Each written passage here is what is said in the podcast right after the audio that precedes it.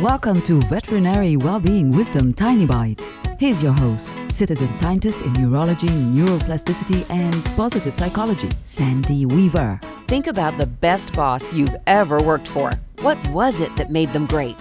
That answer is simple great leaders lift up their people. Poor leaders just boss their people around. Mediocre leaders carp about what hasn't been done and participate in office politics. Great leaders educate and uplift their people.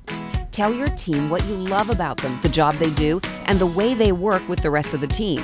When you're in the habit of doing that, people will live up to your expectations of them, and you'll need to do far less correction.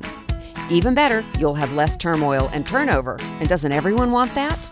For tools to create more success in your life and your work, visit centerforworkplacehappiness.com. Want more tiny bites of veterinary well-being wisdom? Subscribe to the podcast and share it with your friends. And there's lots more at centerforworkplacehappiness.com. Here's to your well-being, one tiny bite at a time.